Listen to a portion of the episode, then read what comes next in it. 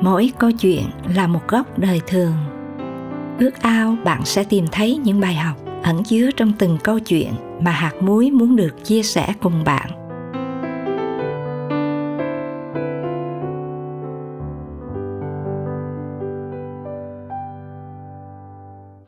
Sai lầm của cha là tựa đề của câu chuyện kể về tâm trạng đầy hối tiếc của một người cha khi nhận ra thiếu sót của mình thân mời quý thính giả cùng lắng nghe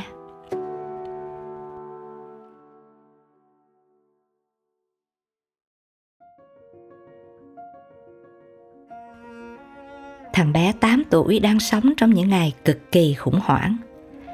Nó không thể hiểu hết được những gì đang xảy ra quanh mình. Mẹ là món quà, là niềm vui lớn nhất mà nó có. Vậy mà hôm ấy đi học về, nó không tìm thấy mẹ. Cha nói rằng mẹ đang nằm trong bệnh viện, nhưng cha lại không cho nó đi thăm. Trông cha buồn và hốc hác lắm. Sau nhiều ngày, nó phải ngủ một mình – Buổi sáng nọ, cha ôm chặt lấy nó rồi nói trong nước mắt. Con ngoan nhé, hôm nay mẹ sẽ về. Nó nghe niềm vui tràn bờ, nắng hồng hơn, lá xanh hơn. Cả con cuốn nhỏ đang vẫy đuôi cũng đáng yêu hơn mọi ngày. Thế mà lạ quá, mắt cha đỏ hoe. Sao mẹ về mà cha không mừng? Chẳng lẽ cha muốn mẹ cứ sống mãi trong bệnh viện? Nhưng nó không dám hỏi rồi hôm ấy người ta đem mẹ về. Nó cứ ngỡ mẹ sẽ bước chân lên bậc cửa, hai tay giang ra để ôm nó vào lòng. Nhưng không phải vậy. Người ta khiêng mẹ vào. Mẹ vẫn nằm trên cán, mắt mẹ vẫn nhắm. Nó đứng cách mẹ chỉ hai ô gạch. Vậy mà cảm giác mẹ ở tận đâu xa, xa lắm.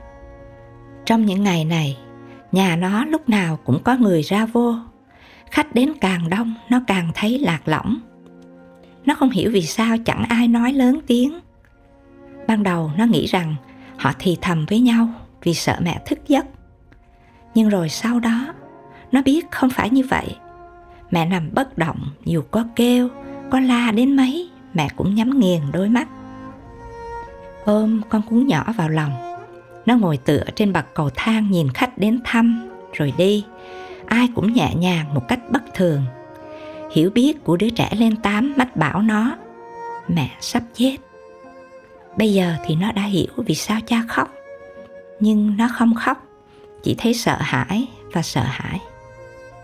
Buổi tối, khi mọi người mệt mỏi, ngủ thiếp nó rón rén chui ra khỏi tấm chăn. Mon men đến cánh cửa phòng mẹ. Nó nhìn thấy cha ngủ ngồi trên chiếc ghế thấp. Tựa đầu bên cạnh giường. Bước thật khẽ, từng bước đến gần. Nó nhìn thấy bàn tay mẹ nhỏ bé, xanh xao nằm im trong lòng bàn tay cha. Môi mẹ khô và có màu tái nhợt. Có lẽ mẹ khát nước. Nó thầm nghĩ và cầm lấy thìa nước nhẹ nhẹ nghiêng môi mẹ vẫn miếm chặt. Giọt nước thản nhiên lăn qua khóe môi, rồi chảy dài xuống cổ. Nó đứng nhìn mẹ không rời. Nó ước gì mẹ mở mắt ra. Nó ước gì mẹ nhìn nó một chút. Nhưng chẳng có gì xảy ra. Mẹ vẫn bất động. Đêm vẫn im lìm. Khẽ run, nó đưa bàn tay nhỏ bé đặt lên mái tóc mẹ.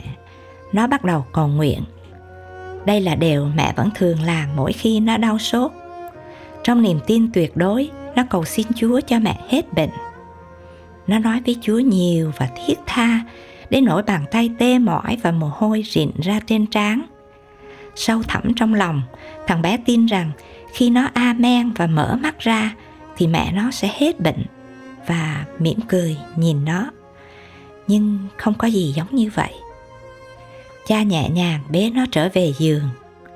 Nụ hôn của ông ướt đẫm nước mắt. Sáng hôm sau, nó nghe người ta nói rằng mẹ đã tắt thở. Nó hỏi nhỏ vào tai cha, tắt thở là gì? Cha sững nhìn vào khoảng không, rồi khẽ khàng đáp, là mẹ đã chết.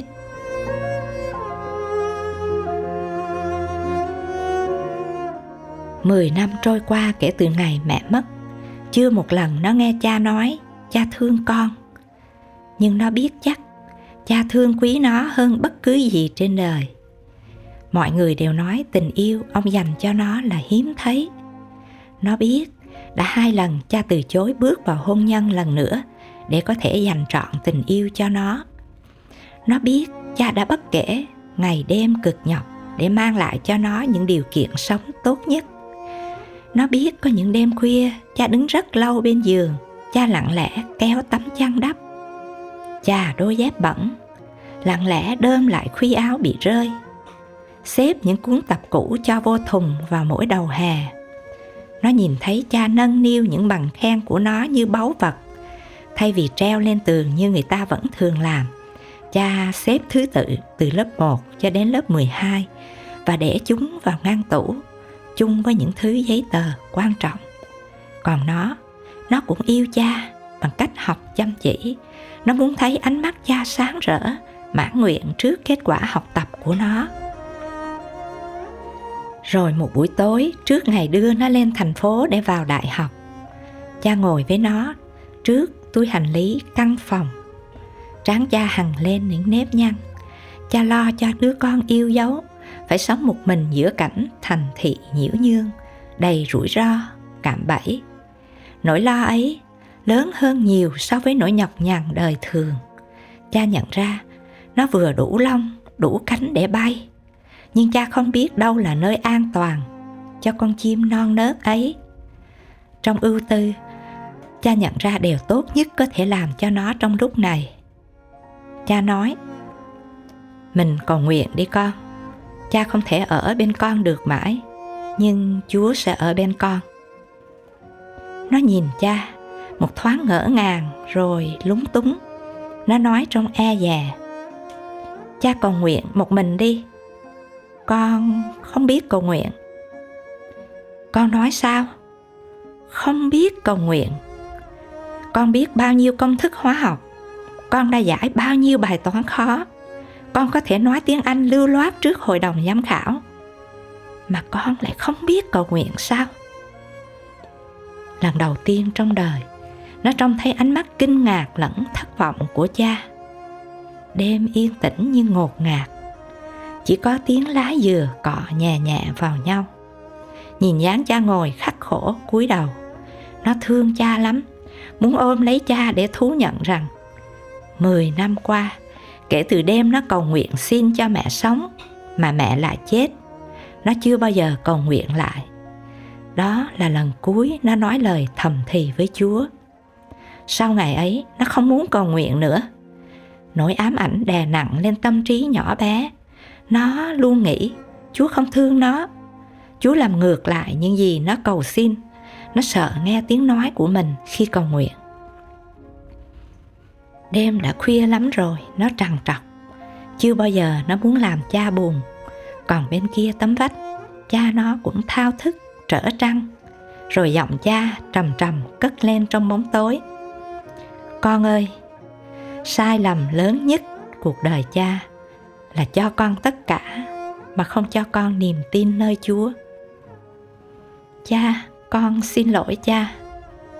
Không, con không có lỗi đây là lỗi của cha. Giữa đêm khuya, có con thằng lằn tắt lưỡi. Chốc chốc, nó lại tắt lưỡi.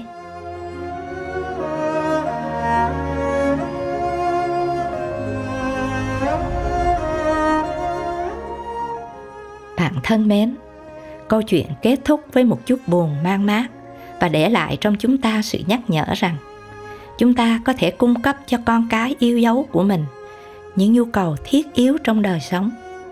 Nhưng đừng quên, có một điều thiết yếu nhất, đó là giúp con mình biết đặt niềm tin nơi chúa và nơi lời của ngài. Chính chúa sẽ là đấng bảo bọc tuyệt vời, và lời chúa sẽ hướng dẫn con cái chúng ta đi giữa một thế giới đầy nhiễu nhương mà không bị tổn hại. Hạt muối thân mời chúng ta cùng cầu nguyện. Chúa ơi, xin giúp chúng con biết ân cần dạy bảo con cái mình nhìn biết Chúa và vâng theo lời Ngài. Xin đừng để chúng con phải muộn màng hối tiếc khi nhìn con cái mình lớn lên trong sự xa cách Chúa. nhưng nguyện con cái chúng con sẽ là những con người biết tìm kiếm Chúa, sống và tôn cao danh Ngài. Con cầu xin trong danh Chúa Giêsu Christ. Amen.